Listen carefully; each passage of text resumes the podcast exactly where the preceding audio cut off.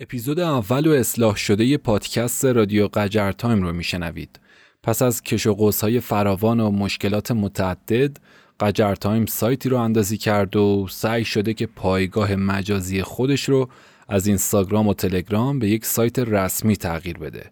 امیدوارم دوری و عدم فعالیت ثابت و بدون نظم ما رو بخشیده باشید و بدونید که فقط و فقط دو عامل جلوگیر ما بودن و هستن. اول بودجه دوم امکانات اما با حمایت و همراهی شما رفقا هر طور که شده سعی می‌کنیم خودمون رو اصلاح کنیم و ارتقا بدیم تا بلکه بیش از پیش موفقیت های چشمگیری به دست بیاریم.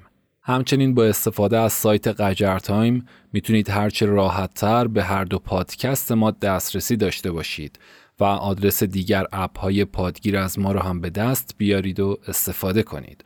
امیدوارم که از این تغییر و تحول استقبال و حمایت کنید تا هرچه زودتر برگردیم به روال سابق جهت تولید محتوا. سپاسگزارم.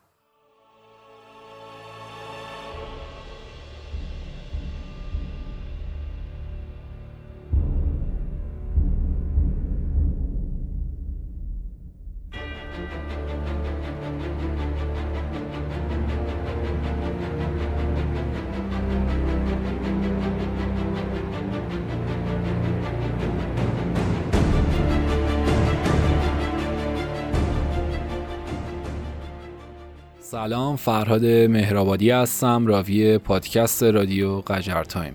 ما در این پادکست با استناد به منابع مکتوب و موثق از تاریخ میگیم. همونطور که از بیوگرافی ما برمیاد هدف از تأسیس این پادکست بالا بردن سطح اطلاعات تاریخی جوانان میهن می باشد. برای ارتباط با ما می‌تونید به ایمیل یا آیدی پشتیبانی من در تلگرام و غیره رجوع کنید. که در سایت و دیگر صفحات ما ذکر شدن. همچنین خیلی برای ما واجب و خوشحال کننده است که این پادکست رو برای حمایت و رشد سطح آگاهی اطرافیانتون معرفیش کنید. روز شمار این اپیزود مطالب و مواردی هستند که ذکر می کنم.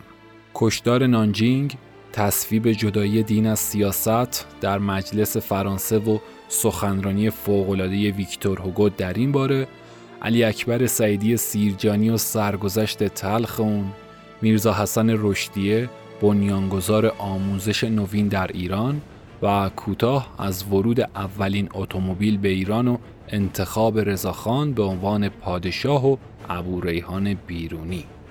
اما روایت اصلی گذری بر آستانه صبر ایرانیان در برابر مشکلات که قسمت اولش محسوب میشه هست.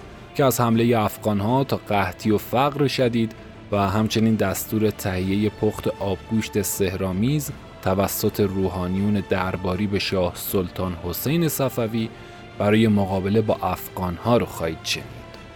امیدوارم تا همه این مطالب بهانه‌ای باشن که کمتر از یک ساعت با من همراه باشید و صدای تاریخ رو بشنوید. پادکست رادیو قجر تایم اپیزود اول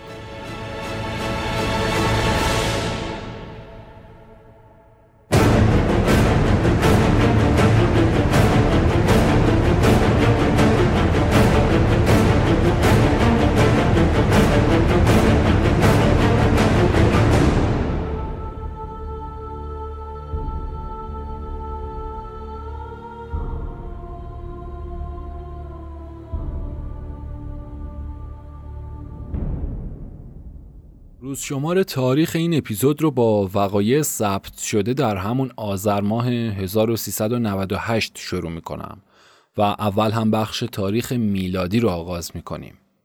در سال 1937 میلادی ارتش سلطنتی ژاپن در جریان جنگ چین و ژاپن شهر نانجینگ رو تصرف و کشدار نانجینگ رو آغاز کرد.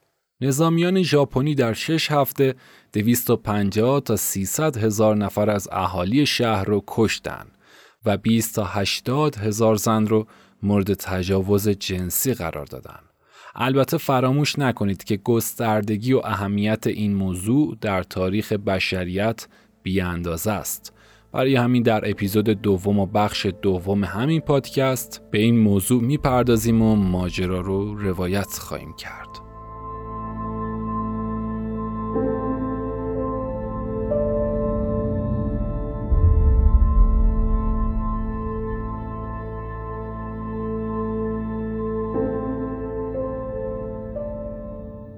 سال 1905 میلادی قانون جدایی دین از حکومت در مجلس فرانسه در حالی تصویب شد که چیزی بیشتر از نیم قرن قبل از اون ویکتور هوگو یعنی بزرگترین شاعر سده 19 فرانسه و شاید هم بزرگترین شاعر در زمینه ادبیات فرانسه در مجلس یکی از تأثیرگذارترین سخنرانی های دو قرن اخیر رو به این صورت آغاز کرد. اون گفت برای پیریزی جامعه بکوشیم که در اون حکومت بیشتر از یک قاتل عادی حق قاتل شدن نداشته باشه. و وقتی که به صورت حیوانی درنده عمل کرد با خودش هم مانند حیوانی درنده عمل بشه. برای پیریزی جامعه‌ای بکوشیم که در اون جای کشیش در کلیسای خودش باشه و جای دولت در مراکز کار خودش و نه حکومت در موعظه مذهبی کشیشان دخالت کنه و نه مذهب بودجه و سیاست دولت کاری داشته باشه. برای پیریزی جامعه‌ای بکوشیم که در اون همچنان که قرن گذشته ما قرن اعلام تصاوی حقوق مردان بود قرن حاضر ما قرن اعلام برابری کامل حقوقی زنان با مردان باشه. برای پیریزی جامعه‌ای بکوشیم که در اون آموزش عمومی و رایگان از دبستان گرفته تا کالج دفرانس همه جا راه رو به یکسان بر استعدادها و آمادگیها بکشاید. هر جایی که فکری باشه کتابی هم باشه. نه یک روستایی بی دبستان باشه، نه یک شهر بی دبیرستان، نه یک شهرستان بی دبیرستان. و همه اینها زیر نظر و مسئولیت حکومتی لائیک، حکومتی کاملا لائیک، حکومتی منحصرا لائیک باشه. برای پیریزی جامعه‌ای بکوشیم که در اون بلای ویرانگری به نام گرسنگی جایی نداشته باشه. شما قانونگذاران از من بشنوید که فقر آفت یک طبقه نیست بلای همه جامعه است رنج فقر فقط رنج یک فقیر نیست ویرانی یک اجتماع است احتضار طولانی فقیر است که مرگ حاد توانگر را به دنبال می آورد فقر بدترین دشمن نظم و قانون است. فقر نیز همانند جهل شبی تاریک است که الزامن می باید سپیده بامدادی در پی داشته باشد.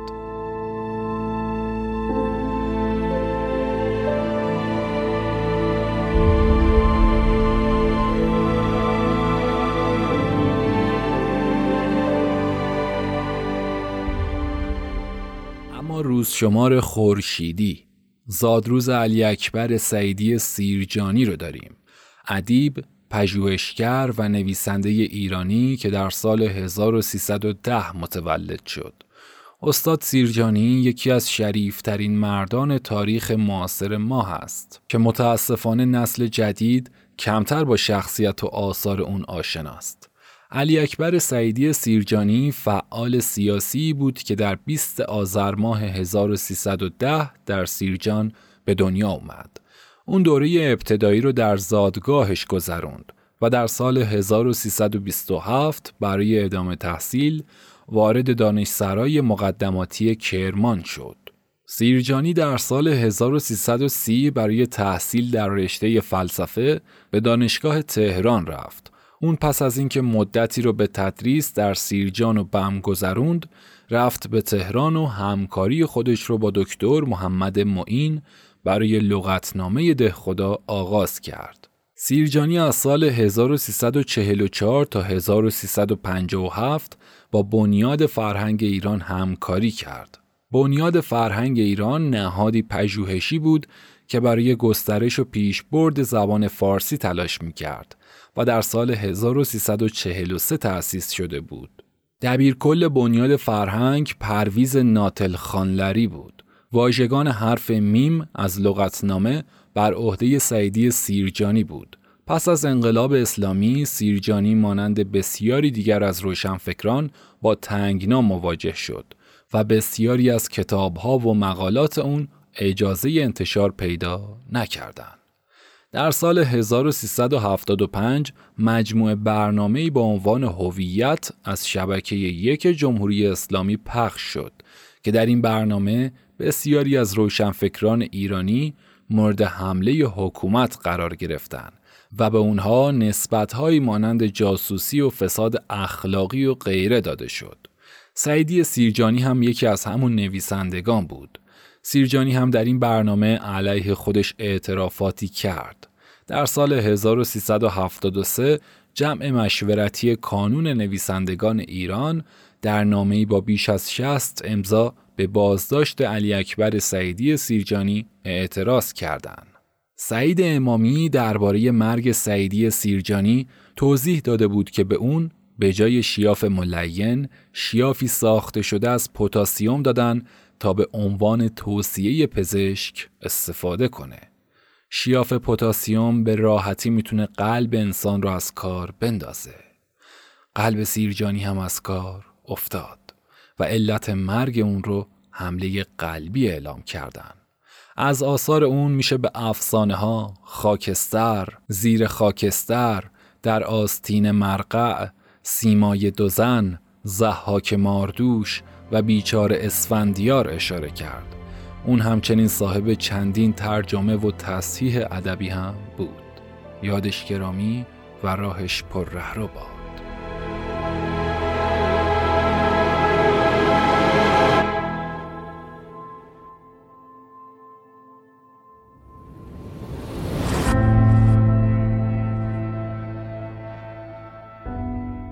همچنین در این تاریخ سال روز درگذشت میرزا حسن رشدیه رو داریم. بنیانگذار آموزش نوین در ایران در سال 1323 حقیقتا این مرد یکی از رکورددارهای تکفیر در تاریخ معاصر ایران شناخته میشه. در شهرهای مختلف ایران سفر می‌کرد و مدرسه میساخت. در جواب تشکر و قدردانی هم توسط روحانیون تکفیر می‌شد و کتک می‌خورد. کار به جایی رسید که نجس خوندنش از ورودش به حمامهای عمومی جلوگیری می‌کردن. میرزا حسن در گوشه ای از خونه با سطل و تشت آب حمام می‌کرد. فوشش می‌دادن و سکوت می‌کرد. حتما می‌پرسید چرا؟ توضیح اضافه لازم نیست واقعا. بخشی از خاطراتش رو روایت می‌کنم. سالی به سر آمد. پایان سال جمعی رو به مسجد دعوت کردم تا مجلس امتحانی برای دانش آموزان برپا کنم و از حاصل کار سخن بگویم و حمایت دعوت شدگان رو جلب کنم. در مجلس امتحان عمق تغییر آقایان برملا شد. با کلنگ نجوا و اشارات برای برهم زدن مدرسه چاه میکندن. یکی از آقایان که مقامش عالیتر از لیاقتش است خودداری نتوانست و گفت اگر این مدارس تعمیم یابد یعنی همه مدارس مثل این مدرسه باشند بعد از ده سال یک نفر بی سواد پیدا نمی شود. آن وقت رونق بازار علما به چند اندازه خواهد شد. معلوم است علما که از حرمت افتادند اسلام از رونق می افتد. صلاح مسلمین در این است که از صد شاگرد که در مدرسه درس می‌خوانند یک یا دو تایشان ملا و باسواد باشند و سایرین جاهل و تابع و مطیع علما. یاد میرزا حسن رشدی هم گرامی و راهش پر رهرو باد.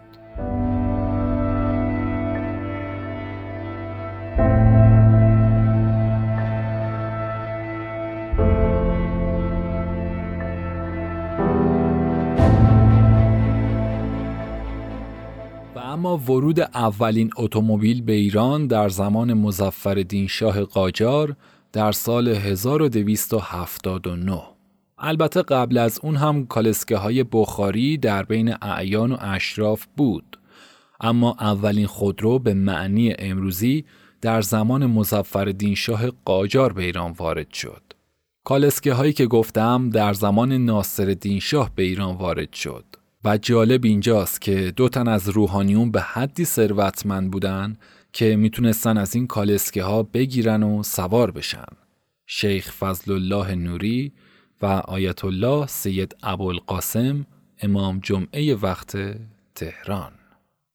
همچنین انتخاب رضاخان سردار سپه به عنوان پادشاه توسط مجلس مؤسسان ایران در سال 1304 هم بوده سال روز درگذشت ابوریحان بیرونی هم در سال 427 بوده. دانشمند، ریاضیدان، ستاره شناس و تاریخ نگار ایرانی که از مهمترین روز شمارهای تاریخ این هفته بودن و وقت زیادی برای روایت داستان و سرگذشتشون نداریم. یادشون گرامی. اما روایت اصلی گذری بر آستانه صبر ایرانیان در برابر مشکلات قسمت اول. در ادامه این اپیزود با من همراه باشید.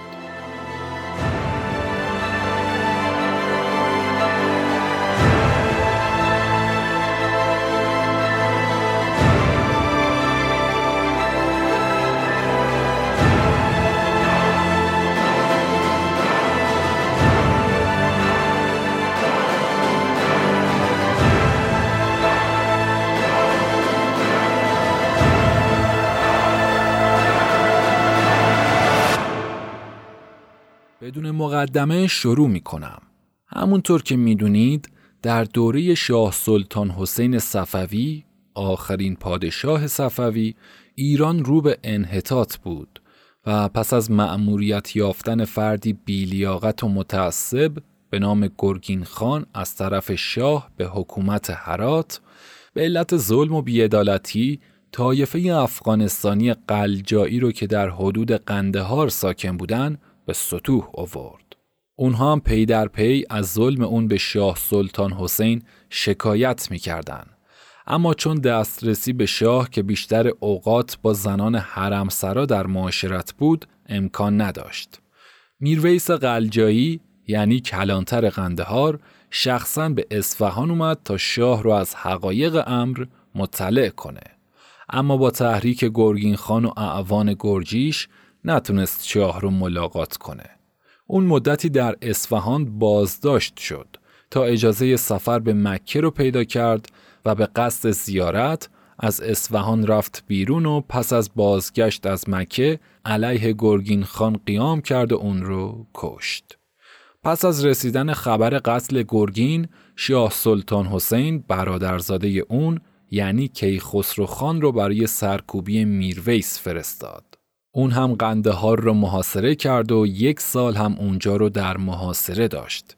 با اینکه محصورین تسلیم شدن اما اون از نادونی به اونها جواب مساعدی نداد تا اینکه با وجود داشتن 25 هزار سرباز شکست خورد و کشته شد. این اتفاق اعتماد به نفس میرویس و قلجایان رو افزایش داد. به طوری که سرداران دیگر صفوی رو هم که به تسخیر قندهار اومده بودن مغلوب کردن. الان دیگه داریم وارد بخش حمله افغانها به اصفهان و تسخیر ایران میشیم.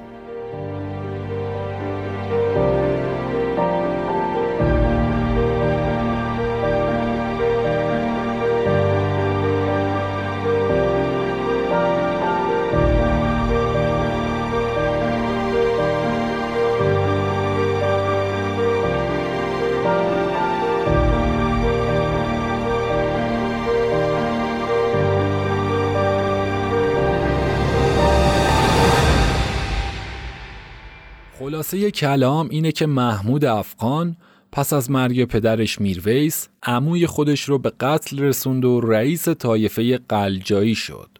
محمود از ضعف دولت صفوی در ایران اون زمان استفاده کرد و با حمایت شورشیان و سربازانش پس از محاصره و فتح کرمان لشکرکشی کرد به اصفهان یعنی پایتخت صفویه. شاه سلطان حسین در اصفهان میمونه تا اینکه افغانها به محاصره شهر می‌پردازند.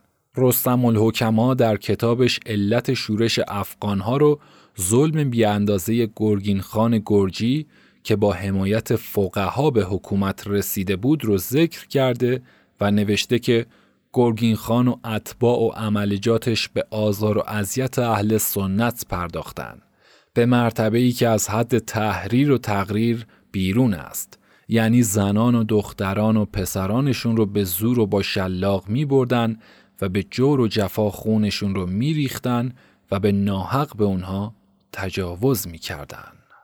اجازه بدید کمی هم از وضعیت مردم در زمان محاصره اصفهان روایت کنم.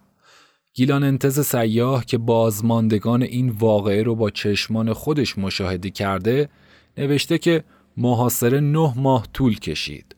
چندین هزار نفر از گرسنگی تلف شدند. یک قرص نون به چهار پنج اشرف رسیده بود. کم کم قحطی به نحوی شدت پیدا کرد که یک دونه گندم به یک اشرف خرید و فروش می شد. جمع کثیری قسم یاد کردند که اواخر قحطی بیزه چهار پایان را به ارزش 20 تومن خرید و فروش می کردن. در منتظم ناصری هم اومده که هر خری رو پنجاه تومن می خریدن و حتی پیدا هم نمی شد و اهل شهر از گرسنگی گوشت سگ و گربه که هیچ چرم و پوست کهنه رو می جوشوندن و می خوردن. چون اینطور خوراک ها نایاب شد مردم به خوردن گوشت انسان اقدام کردند و بر سر یک جنازه چندین نفر حاضر می شدن و برای خوردن گوشت انسان مرده نزاع می کردن.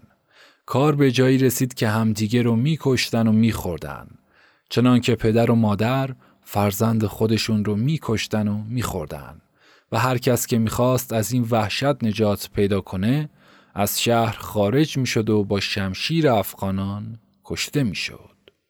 در باب قیمت ها هم گیلان انتز سیاه که مقارن با این وقایع در ایران بوده نوشته که مردم شهر به خوردن گوشت سگان و گرگان و پوست و فضولات جانوران و حتی کفش های کهنه و هر حیوانی که می‌تونستن به دست بیارن ناچار شدن. گرسنگی چنان بود که یک جوان پستانهای خواهر مرده خودش رو برید. بسیاری از مردم فرزندان خودشون رو جوشوندن و یا کباب کردن و خوردن. اما باید ببینیم با توجه به شرایط و وقایع مذکور شاه در چه حالی هست و چه کاری قراره که انجام بده.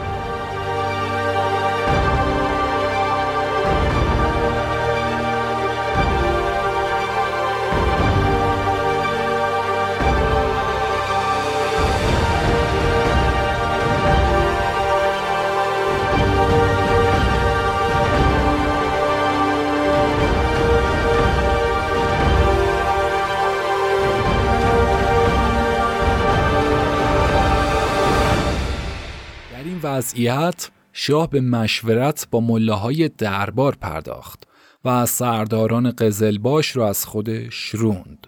نتیجه هم این شد که در چگونگی مقابله با محمود دستور پخت یک آبگوشت سهرامیز رو داد و با توجه به توصیه های درباری فکر می کرد که پس از خوردن این آش توسط سپاهیان اونها به صورت نامرئی مبدل خواهند شد و در نتیجه برتری عظیمی بر دشمن پیدا خواهند کرد. اما این آش یا آبگوشت چی بود؟ آبگوشت باید در ظروفی تهیه می‌شد که در هر یک از اونها دو عدد پاچه بز نر با 325 عدد پوست نخود سبز به همراه تلاوت 325 تشهد توسط یک دوشیزه باکره بر سر اون قرار می‌دادند.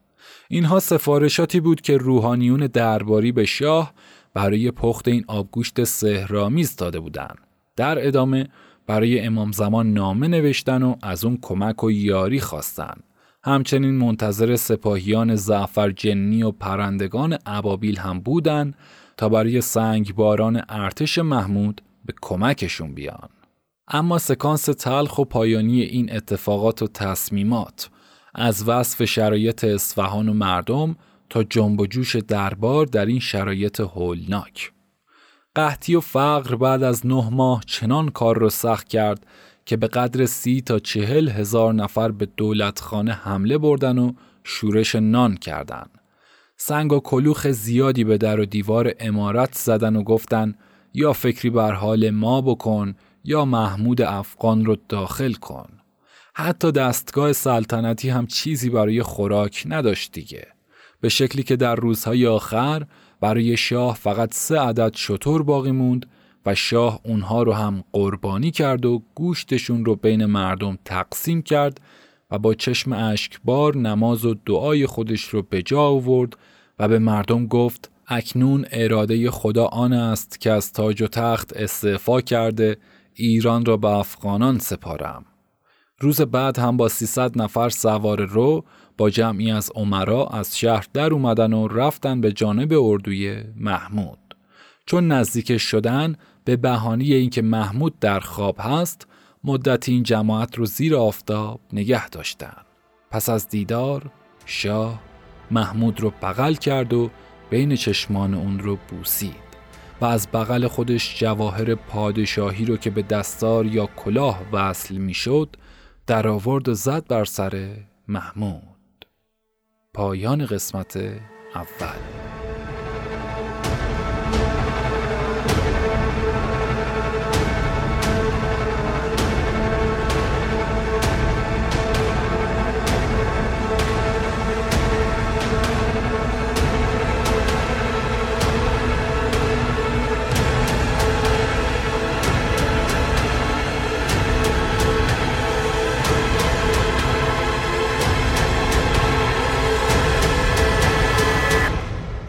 یک بخش پاسخ به پرسش مخاطب هم داشتیم اگر یادتون باشه که بهتره بدون اتلاف زمان به شکل مفید براتون شرح بدم.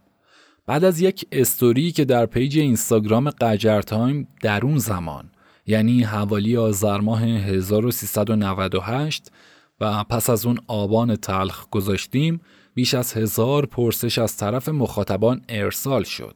بسیار هم جالب بودن همه رو هم خوندیم و سعی کردیم پرسش هایی که چندین بار تکرار شده رو انتخاب کنیم. اما یادم از تمام پرسش ها screen گرفتیم و بندی کردیم که در آینده به اونها هم بپردازیم. حتی الان هم توی متن دارم که رفقایی به نام مصطفی، فرشاد، سهند و چند عزیز دیگر از مخاطبان و شنوندگان قجر تایم در مورد تعداد کشته های واقعی 17 شهریور ماه 1357 یا همون واقعی میدان ژاله سوالاتی داشتن و توضیحاتی خواستن. ما هم برای پاسخ به این پرسش ها از منابع تاریخی استفاده کردیم و اگر در جایی نظر شخصی خودمون رو به مطلب اضافه کردیم قبل از اون ذکر می‌کنیم که این نظر و استدلال شخصی ما هست و حالا شما مایل هستید بپذیرید یا نپذیرید. در مورد 17 شهریور یرواند آبراهامیان در کتاب ایران بین دو انقلاب اینطور مطلب را آغاز می‌کنه. درگیری های اجتناب ناپذیر باعث شد که صبح جمعه روز بعد واقعی 17 شهریور رخ بده. شدیدترین درگیری ها در جنوب تهران بود که کارگران سنگربندی کرده بودند و به طرف کامیون های ارتش کوکتل مولوتوف پرتاب می کردن.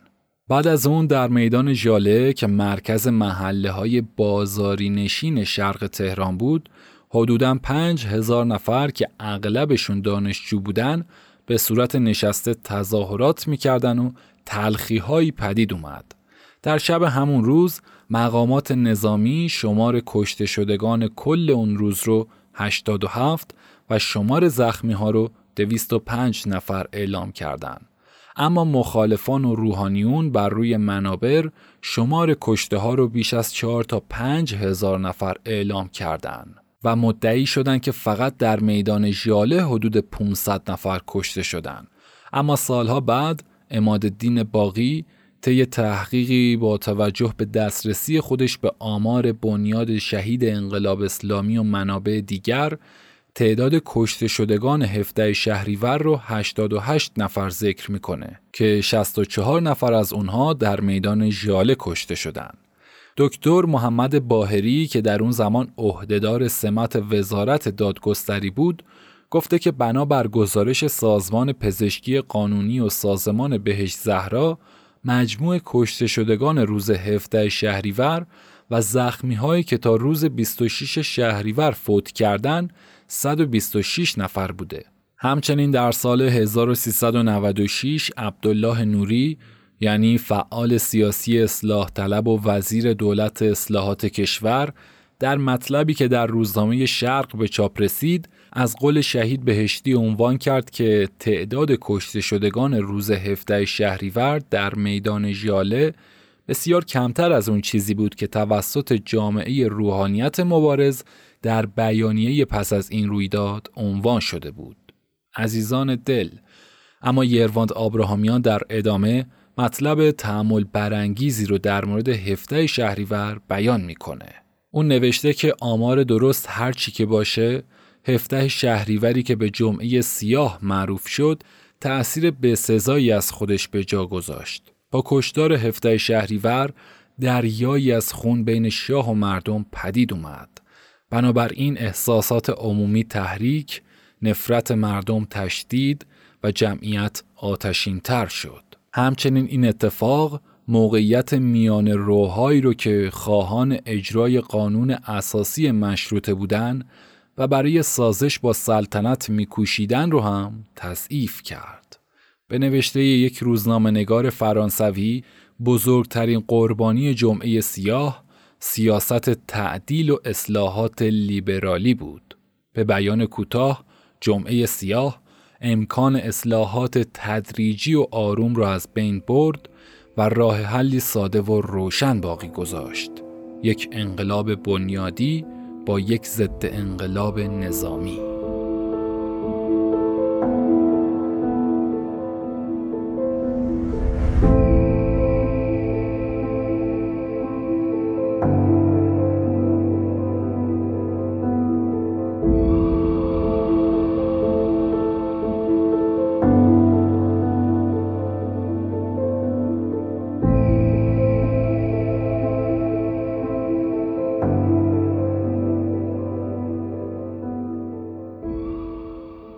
ادامه پرسش مخاطبین چند تن دیگر از رفقا چندین پرسش دیگر رو مطرح کرده بودند که به نظرم پاسخ اونها می‌تونه شبیه به هم باشه.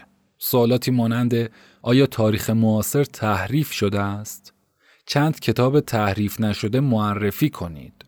آیا کتاب های تاریخی ایران قابل استناد است؟ و امثال هم. رفقا به نظر ما کتاب های تاریخی مخصوصا منابع مربوط به تاریخ معاصر تحریف زیاد و چندانی که در نظر برخی از مخاطبین هست نشدن. یعنی چی؟ یعنی برخی از کلمات و جملات تغییر کرده که در درک اون مطلب می‌تونه گذار باشه. به طور مثال خانم هما ناطق در این مورد یک تحقیقی کرده و نوشته که مثلا عبارت روحانیون در متن اصلی کتاب بعد از انقلاب تبدیل شده به روحانی نمایان یا روحانیون درباری که در متن اصلی اینطور نبوده یا مثلا در برخی از شبنامه های مربوط به انقلاب مشروطه که مردم از شیخ فضل الله با نام فضلت الله نام می بردن یک سر حذف شده. اما اصل محتوا تغییری نکرده یا در پینوشت صفحات و مقدمه این کتب معلف حرف مورخ رو یک سر دروغ خونده یا حالا به اصطلاح ماستمالی و به روایت حال مالکشی کرده که حقیقتا در هیچ کجای دنیا شما چنین چیزی در آثار مکتوب اون هم در منابع تاریخی از طرف مترجم و ویراستار و امثال هم نمی بینید که محتوا رو دستکاری کنن. مثلا ناشر در مقدمه مورخ و نگارنده کتاب رو نقد می‌کنه. چنین چیزی خیلی عجیبه واقعا. یا اینکه فاتحان تاریخ رو می نویسند هم تقریبا جمله درست درمونی نیست و در این مورد هم اقراق زیاد و بسیاری شده. منابع متعدد از هر واقعی تاریخی موجوده که نه ربطی به فاتحان داره نه شکست خوردگان. برای مثال سفرنامه ها و خاطرات و غیره که از مهمترین منابع هر دوره تاریخی محسوب میشن. یا تاریخ حمله مغول رو مغول ها ننوشتن. خود ما ایرانیا بودیم که نوشتیم. پس بهتر این حرف رو فراموش کنید. اما عزیزانی که می‌خوان برای اولین بار به مطالعه تاریخ اقدام کنن و درخواست معرفی کتاب رو دارن. حقیقت امر اینه که به نظر ما بهتر برای شروع برید سراغ همین سفرنامه ها و خاطرات. چرا؟ برای اینکه از مطالعه خسته نشید و همچنین خوندن کتاب برای شما لذت بخش باشه. بعد از اون هم کم کم دیگر کتب تاریخی با موضوع محدود به یک شخص یا یک واقعه در یک دوره رو مطالعه کنید. برای مثال کتاب امیر کبیر و ایران از دکتر فریدون آدمیت که یک موضوع مشخص داره. اینطوری به مطالعه تاریخ هم علاقمند میشید. اما اگر از اول یک کتاب سنگین تاریخ سیاسی یا اجتماعی رو انتخاب کنید احتمال اینکه از مطالعه لذت ببرید و به اون عادت کنید فکر می‌کنم خیلی کم باشه. البته این نظر و پیشنهاد شخصی ما هست و طبیعتا شما در انتخاب نهایی آزاد هستید. نکته جالب توجهی که در پرسش های اون زمان بود تقریبا از هر ده پرسش چهار تا از اونها در مورد میرزا کوچکخان جنگلی بود و همچنان که تصمیم داریم در روزهای آتی یک بخش در اینستاگرام یا پادکست به این موضوع هم بپردازیم. البته هیچ قولی نمیشه داد چرا که چنین مطالبی طولانی و دارای جزئیات تعمل برانگیزی هستند و نیازمند تحقیق و وسواس و ریزبینی زیاد. همچنین یادمه که بسیاری از پرسش ها درباره فیلم ها و سریال ها بود. مانند بانوی امارت و غیره که هیچ کدوم از نویسنده ها ندیده بودن و بنده هم ندیده بودم و طبیعتا پاسخی هم در این مورد نداریم در مورد یعقوب لیس سفاری هم سوالاتی وجود داشت و اینکه نظر ما در مورد این مرد چیست رادمان فرزند ماهک یا همون یعقوب لیس سفاری از دلیرترین جنرال های نظامی و بقایت وطن دوستی بوده که تاریخ ایران به خودش دیده. این مرد اگر در جنگ دوم با خلیفه عباسی وقت مریض نشده بود میشه گفت قطعا امروز تاریخ خاور میانه و سرنوشتش به کلی چیز دیگری بود. اما خب صد حیف که تاریخ رو با اما و اگر نمی نویسن.